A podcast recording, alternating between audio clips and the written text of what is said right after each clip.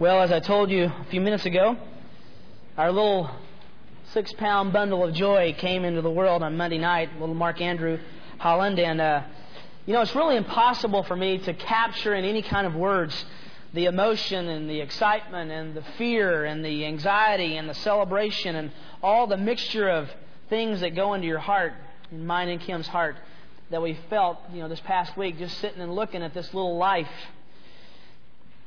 As Kim rested in the hospital bed, it gave me a lot of time this week. She was in the hospital for four days, and I got to spend uh, a long time there just while she was resting and a lot of time sleeping, just sitting and thinking and reflecting, holding that little six pound person right up near my face and laying him on my chest as I leaned back in that recliner. And you can't really look at a, a baby enough. Have you ever noticed that?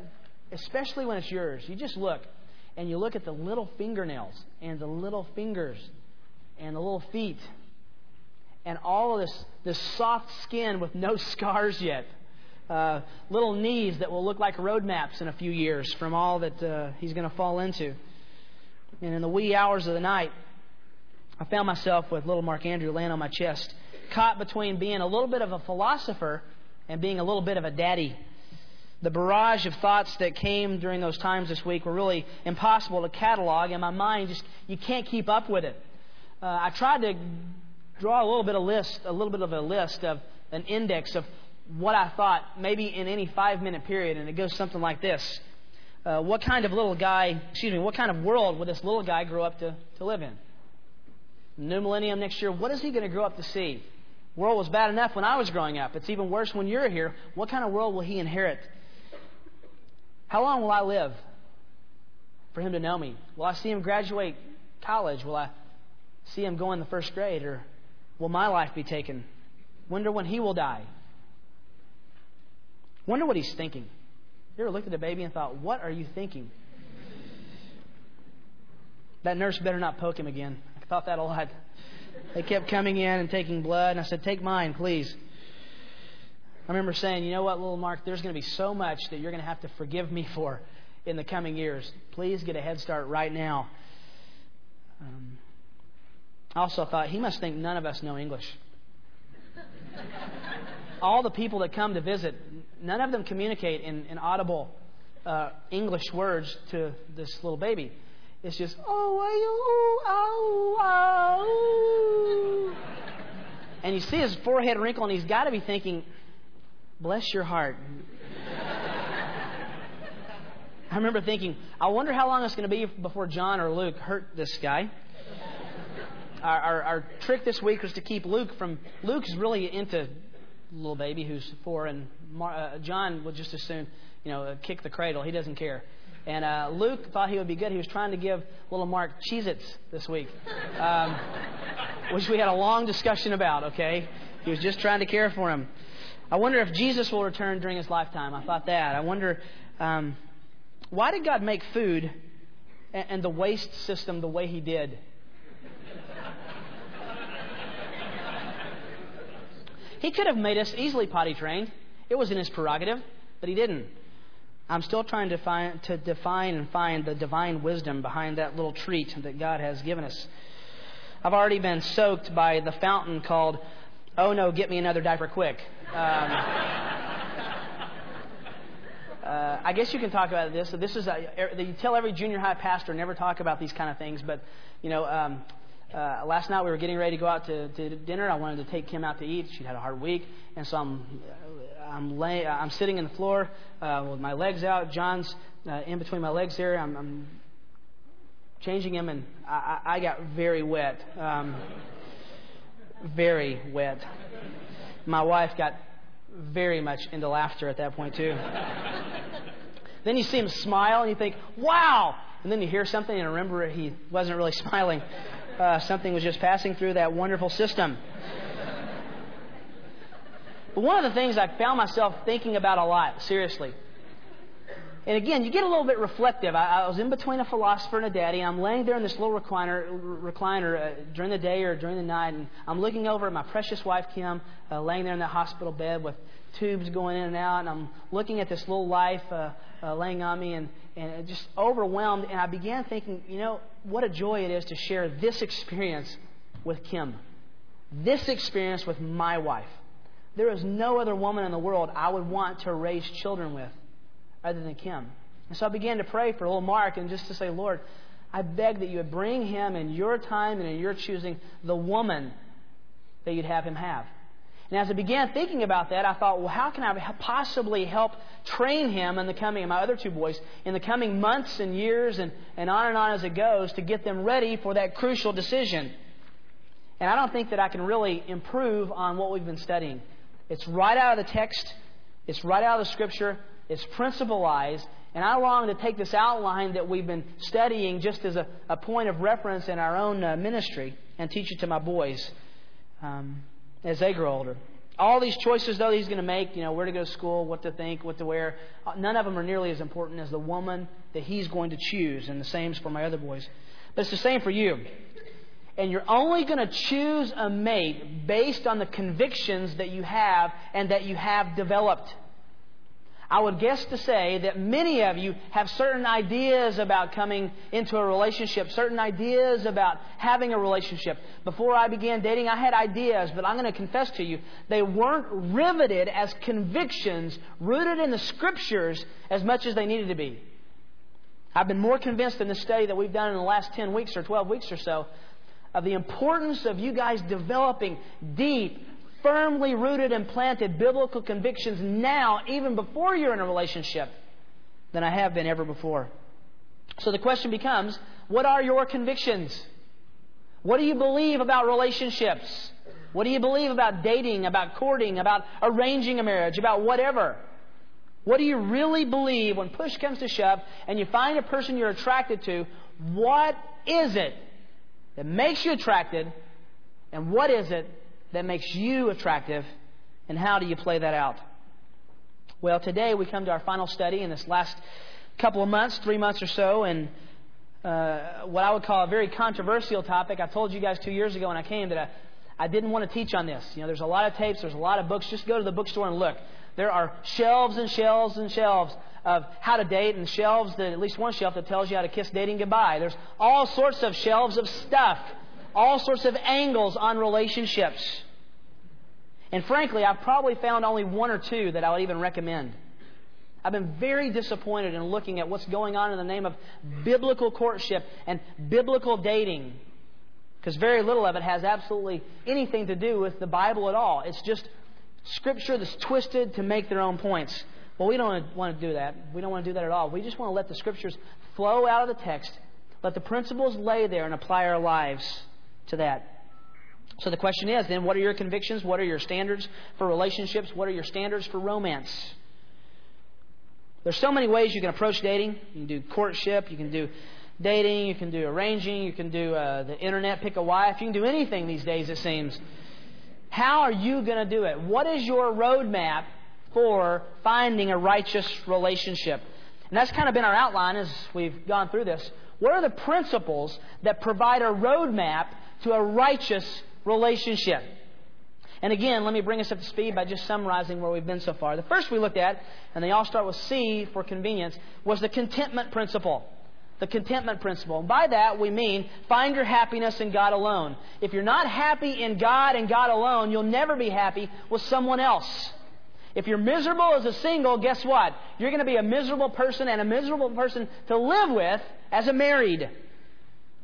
Secondly, we looked at the conversion principle.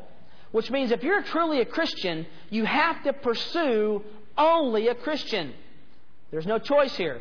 2 Corinthians 6 and 1 Corinthians 7 both tell us to pursue relationships only in the Lord, not to be unequally yoked.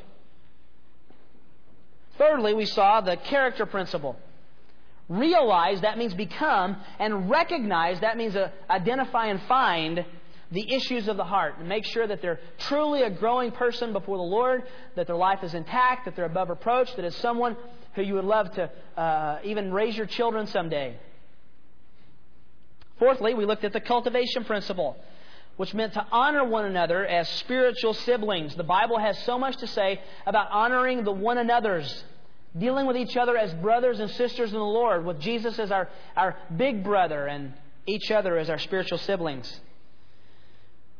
Fifthly, we looked at the chivalry principle, which means you need to understand relational roles. Men have been called to lead. Women have been called to follow. To lead in wisdom and to follow in wisdom.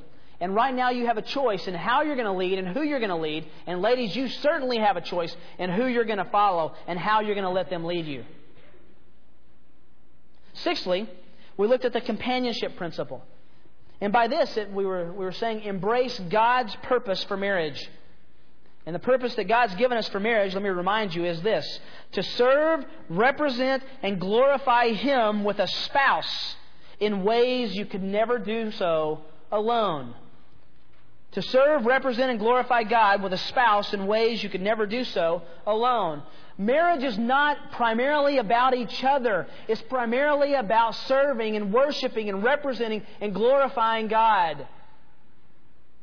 God even chose in Ephesians 5 the marriage relationship as the illustration of His own relationship to His bride, the church. Well, seventh, we looked at becoming a biblical lover, and we called that the commitment principle. Become a biblical lover. Understand love biblically. Understand what love is. Understand what love isn't. Understand the difference between love and lust.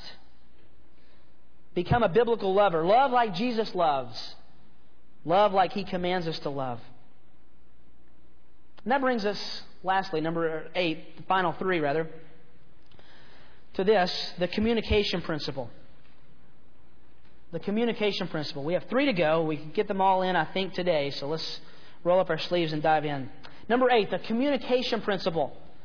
And what I mean by that is practice biblical communication. If you're going to have a relationship that honors God, you're going to have to communicate biblically. Communication is the problem in our society. You know that because someone recently said that depends on what the meaning of is is. What does that mean?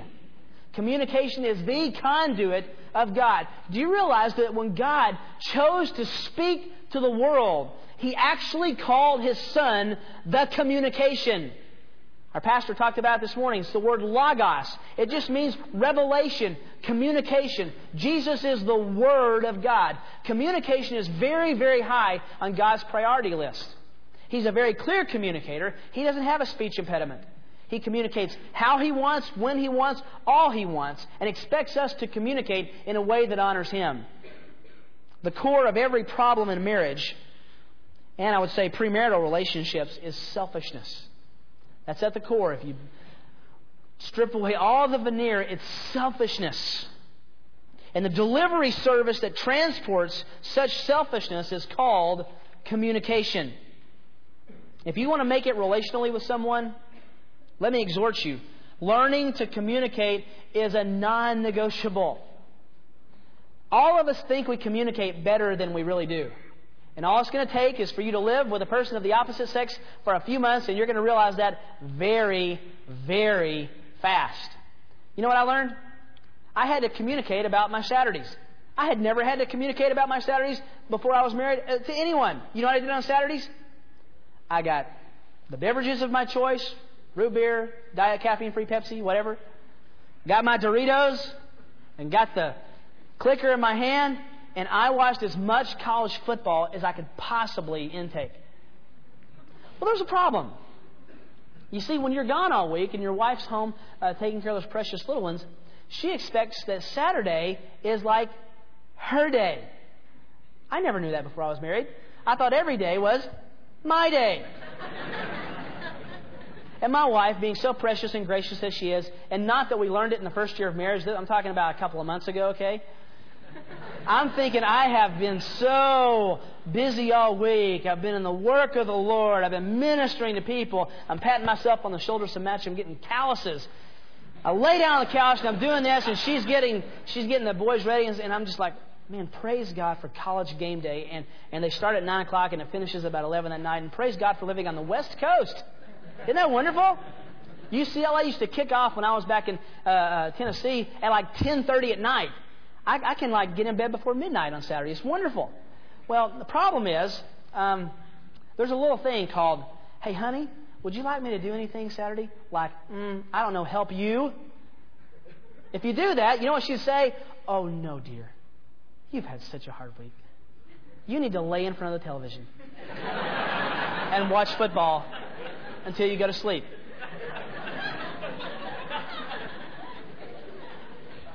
One of the things that you need to learn is to communicate. And the Bible is very clear on how to communicate. And it's very, very simple. Turn to Ephesians chapter 4. Ephesians chapter 4. Let me give you four principles of communication that will save you a lot of grief.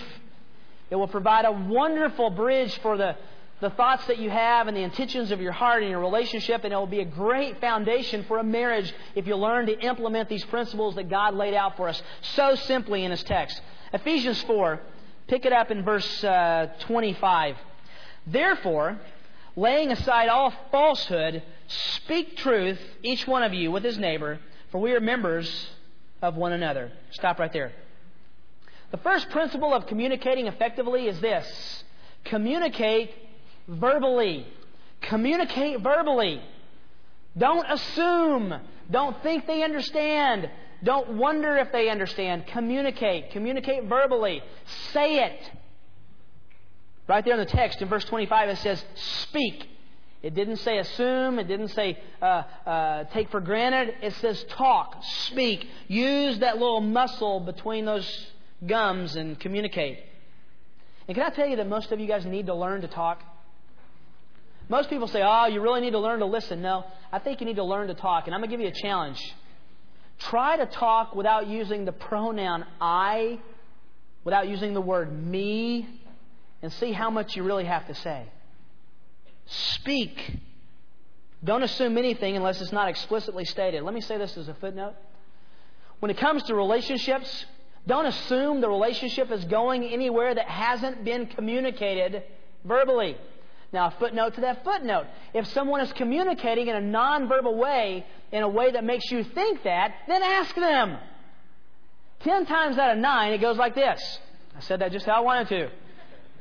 Is, is the guy says this. The guy says, Oh, you're great. Appreciate you. Let's go. Let's snuggle. Let's do all this stuff. And the girl is thinking like this He loves me. I know it. I know he loves me. I'm not even going to get that clover because that has a, a He loves me not on there. I know he loves me. He just absolutely adores me. And the guy's thinking, she's really nice. She's a neat girl. And so the girl begins, ah, we're, this is really, and we're, and the guy's thinking, man, what's for supper? It's about the, we're about as deep as bird basket, ladies. You just need to know that. And then it's like uh, the guy says, you know what? Hey, this has been great, but I've, I found someone else in uh, in biology, and she's in, we're in lab, and we're going to study together. And it's been it's been great. See you in heaven. And the girl goes, but he loved me.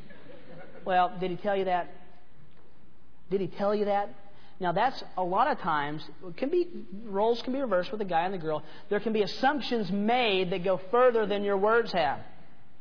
But then there's also the other problem, which means actually communicating non-verbally in a way that seems like what you're communicating is I love you, is I care about you, is we're going somewhere that you have no intention of going.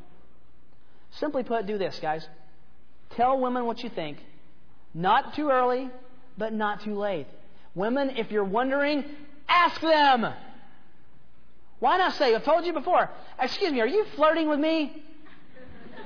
Are you interested in me beyond just a lab partner?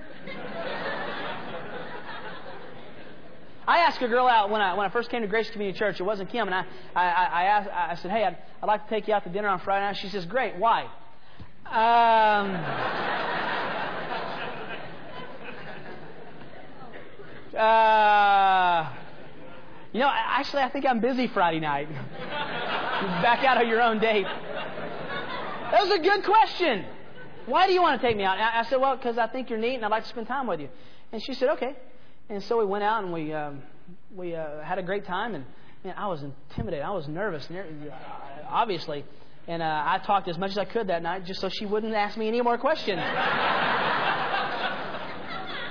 well, the date ended, and I, I could see real quick that this we just weren't. You know, God had me for Kim a couple years later, so we just moved our own ways. Well, about two weeks later, I saw her. It's right out here outside between the two buildings, right, boom, right there. I can see it just like it was yesterday. In fact, I need to start doing this right now because I saw her and I, and I said, I said, hey. And she said, hey, why didn't you call me back?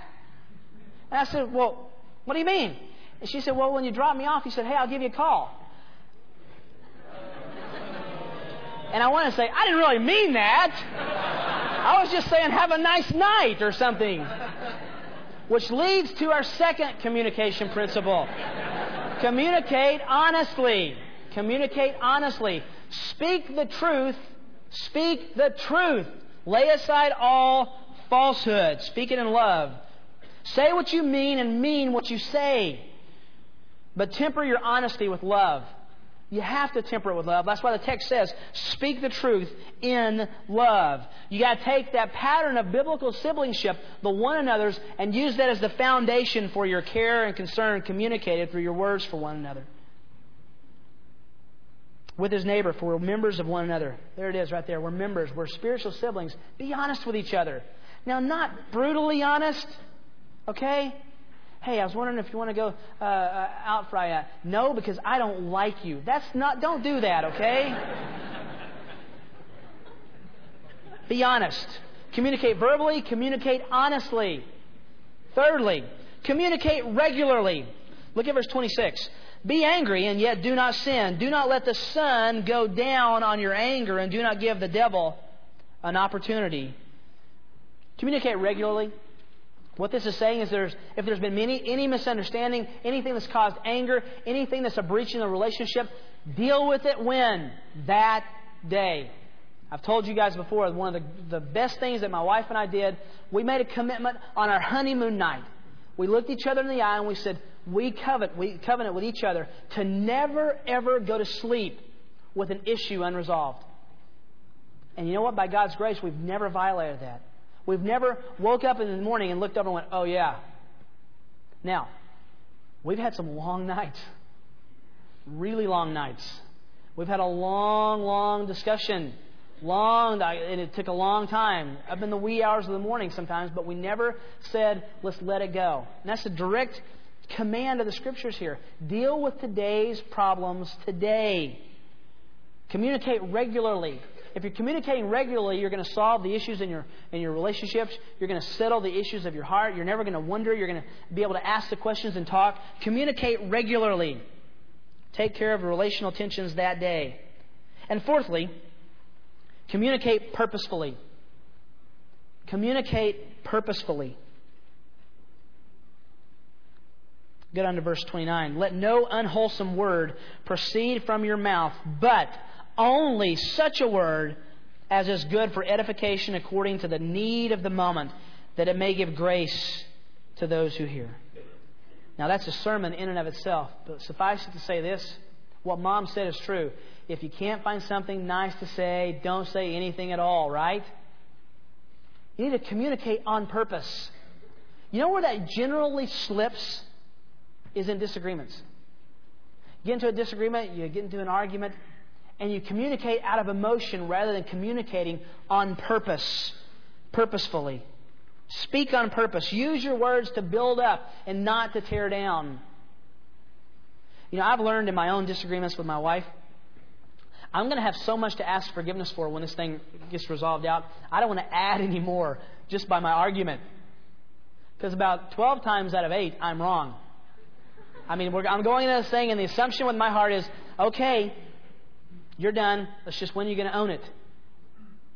Go into it with the mindset. If you're going to have little disagreements, go into, the into it with the mindset. I'm going to hold my tongue. You know what James says? If you can bridle your tongue, you're perfect.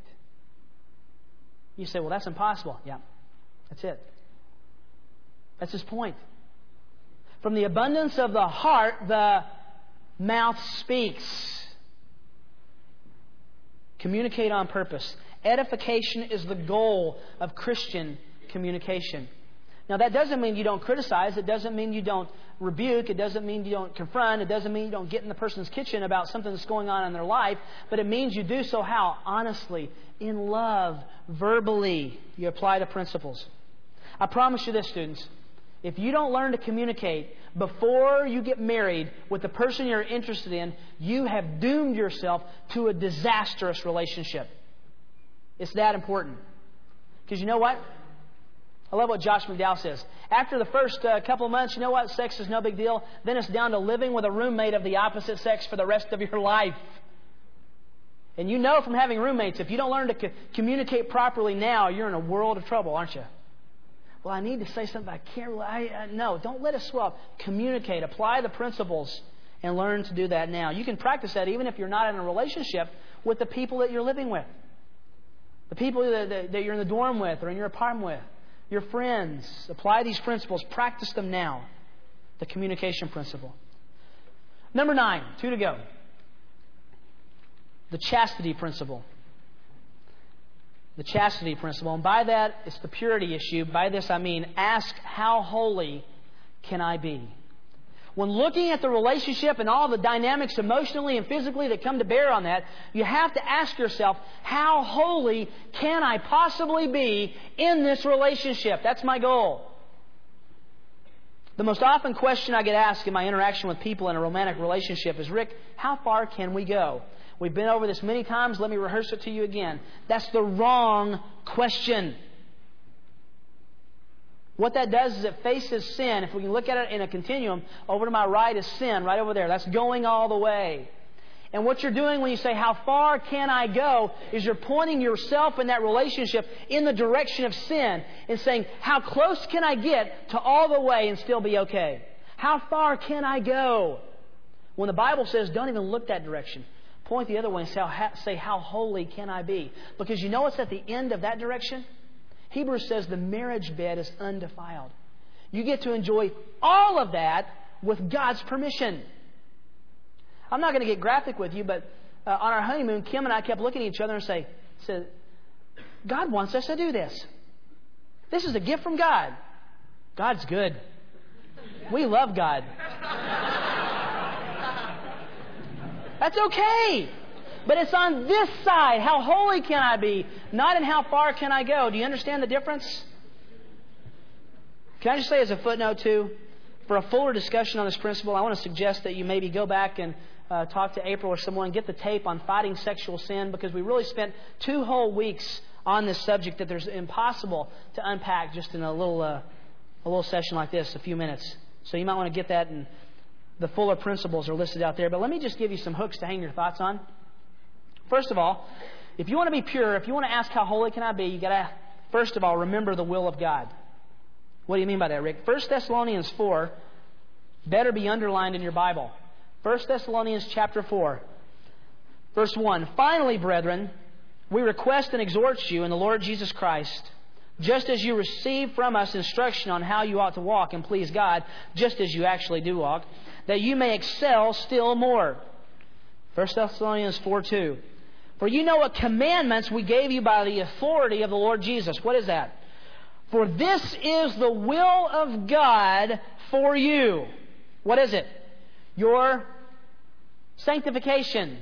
The Greek word there is your holiness. You're separated from sinness. Now that's a big principle, your holiness. God's will is that you be holy. But then he goes on to actually explain what he means.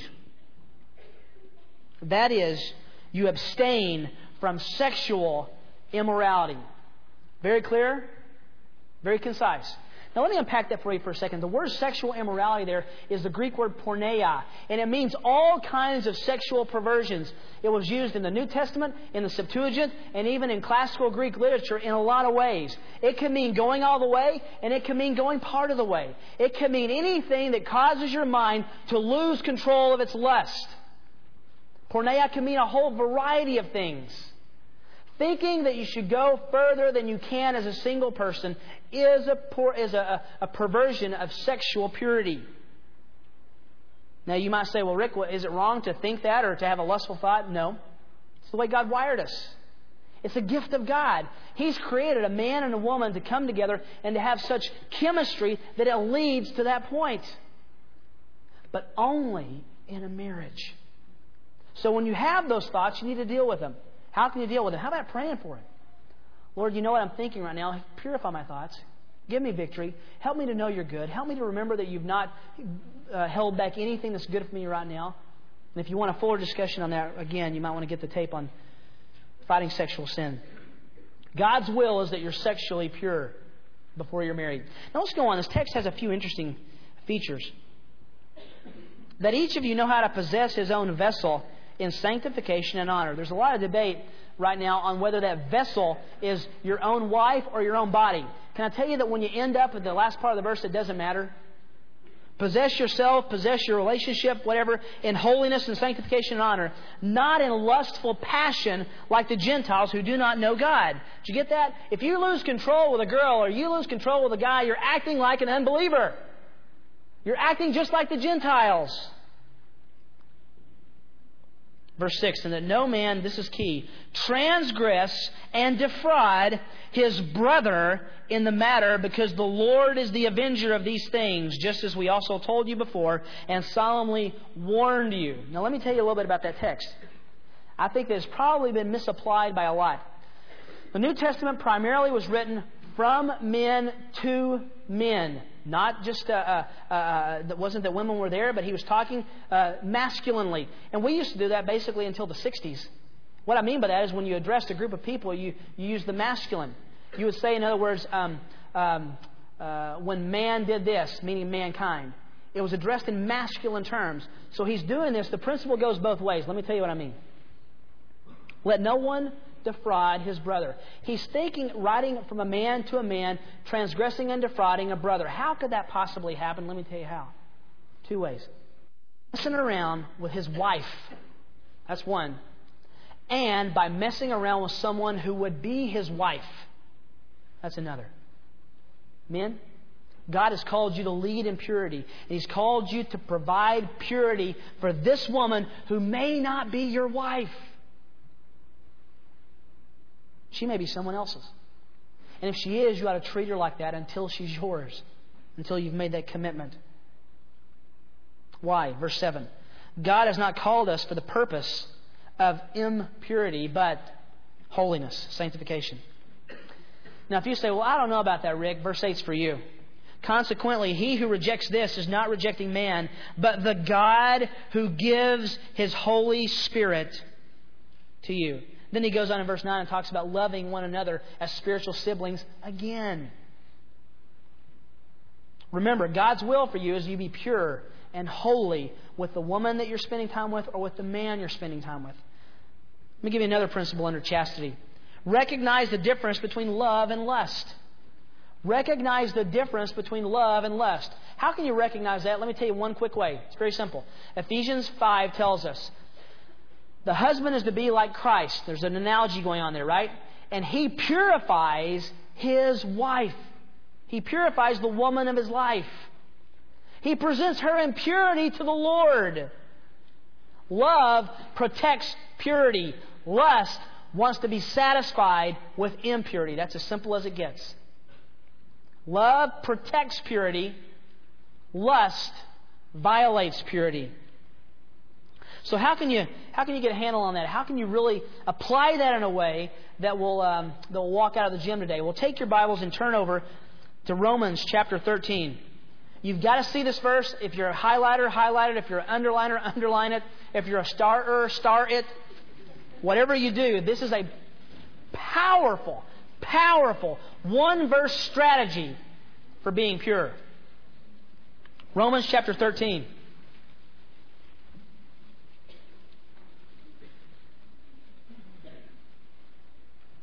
Know, let's pick it up in verse 11 for a moment. And this do, knowing the time that it's already the hour for you to awaken from sleep. For now salvation is nearer to us than when we believe. He's talking about initial salvation growing into uh, sanctifying salvation that will result in glorifying salvation. The night is almost gone, the day is at hand. Let us therefore lay aside the deeds of darkness, of hell and put on the armor of light. Let me say that another way. Let's put off the deeds of impurity and put on the deeds of purity. How do you know that? Keep going. Verse 13. Let us behave properly as in the day, not in carousing and drunkenness, not in sexual promiscuity. Same word that has to do with all the way from fooling around to doing the whole thing. And sensuality, not in strife and jealousy. Verse 14, here it is. But put on the Lord Jesus Christ and make no provision for the flesh in regard to its lusts. See that word provision there? The Greek word has to do with strategies, it's plans, it's forethoughts. Don't make any plan to give your lust an area to take root. Don't allow it to take root. What do you mean by that? Don't find yourself in your girlfriend's apartment when no one else is around. Be careful. Don't find yourself getting in the back seat to pray. Make no provision. What do you do though? Put on, everyone likes that last part of the verse, but the first part is more important. Put on the Lord Jesus. Tell you what, when you have interaction with a person of the opposite sex and is heading toward a relationship, you continually keep your attitude and the conversation focused on Christ and see how unholy you can be. Well, I mean, the, the, the, the, the biggest stretch you can make is, well, the Lord wants me to give you a holy kiss. That's about as, that's about as big a stretch as you can make. Otherwise, you're going to be talking about pure things, right? Put on the Lord Jesus Christ. Make no provision, forethought, strategy, plan, opportunity, or any kind of encounter for the flesh in regard to its lusts. Ephesians 4 calls lusts lusts of deceit. They lie to you. They promise something they can't deliver. If they did, people would have premarital sex one time and be done with it for the rest of their life. It doesn't deliver what it promises. It's like giving salt water to a man who's thirsty. It only makes him more thirsty. Recognize the difference between love and lust. Thirdly, respect your future spouses. We've already alluded to this. Respect, respect your future spouse or spouses. What I mean by that, singular and plural, is respect your own and respect yours and hers or yours and his in the relationship. Remember, you have no assurance that the person you're spending time with will be your spouse. So treat them like a brother or sister in Christ until the direction of the relationship is going toward marriage. And fourthly, this should be obvious reserve intimacy for marriage. Reserve intimacy for marriage. We've said it before sex is God's wedding gift and he doesn't like it opened early. It's a wonderful, beautiful, amazing gift that God gave a husband and a wife, but he didn't give it to two people dating. And he doesn't like you messing around with the package before you do that either. You know, I know that because my son, we put a couple, we made a mistake. We got our Christmas tree up. It's December, what is this, the 5th? I'm not going to do it till December 24th next year.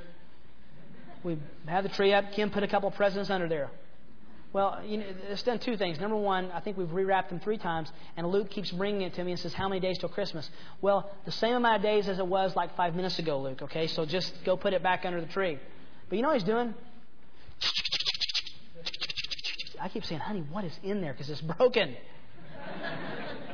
and then he comes to me yesterday. This is a, a um, creative depravity at work. Uh, he comes to me yesterday. He says, Look, Daddy, it ripped.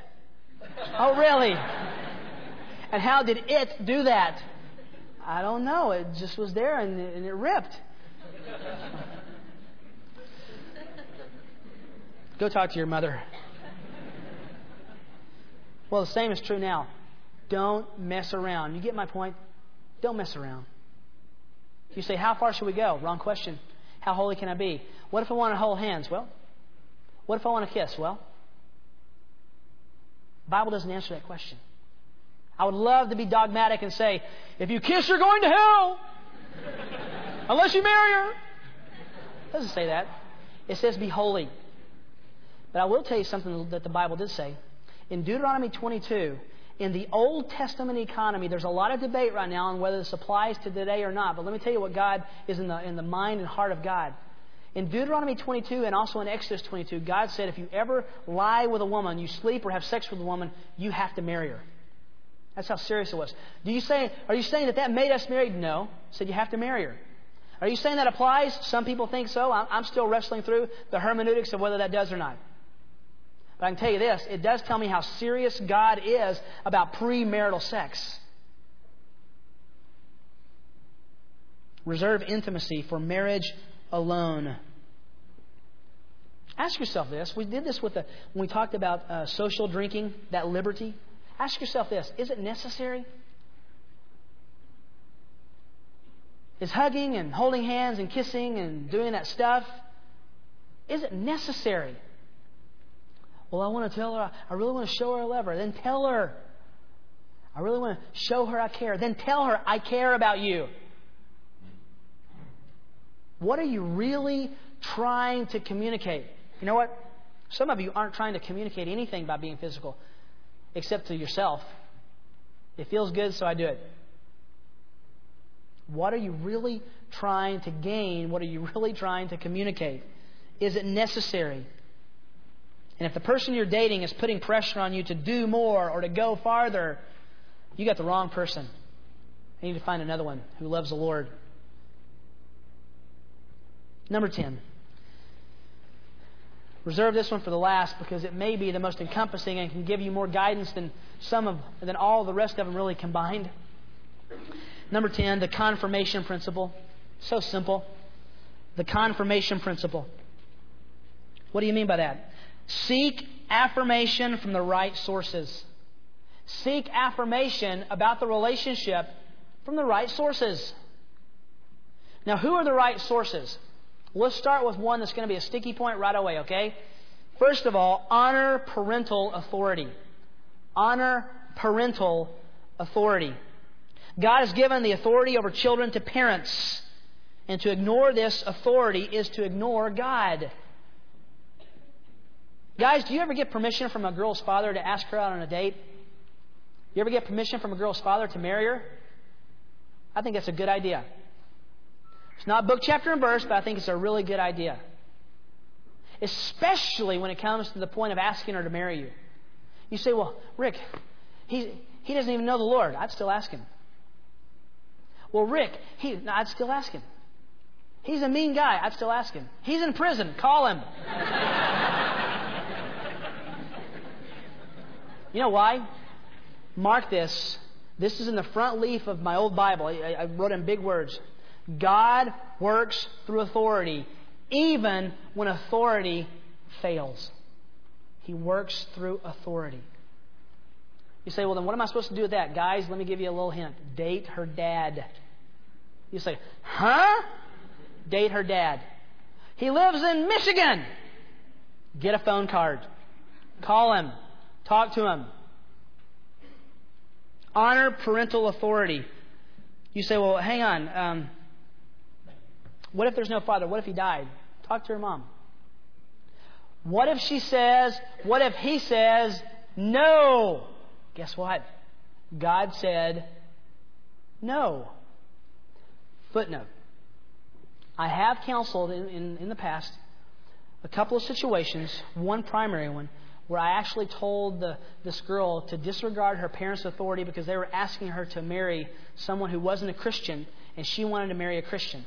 That's an issue of Matthew chapter 10 where Jesus says sometimes you have to uh, actually override uh, your relationship with your, your father and your mother in, in light of your relationship with me. But that's very, very rare.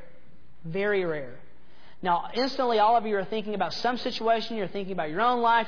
Forget all that for just a second. Just think of the principle honor the parents. And if you're honoring them from the very beginning of the relationship, they might not have a whole lot to say negatively about it as it progresses. And if they do, then you're listening.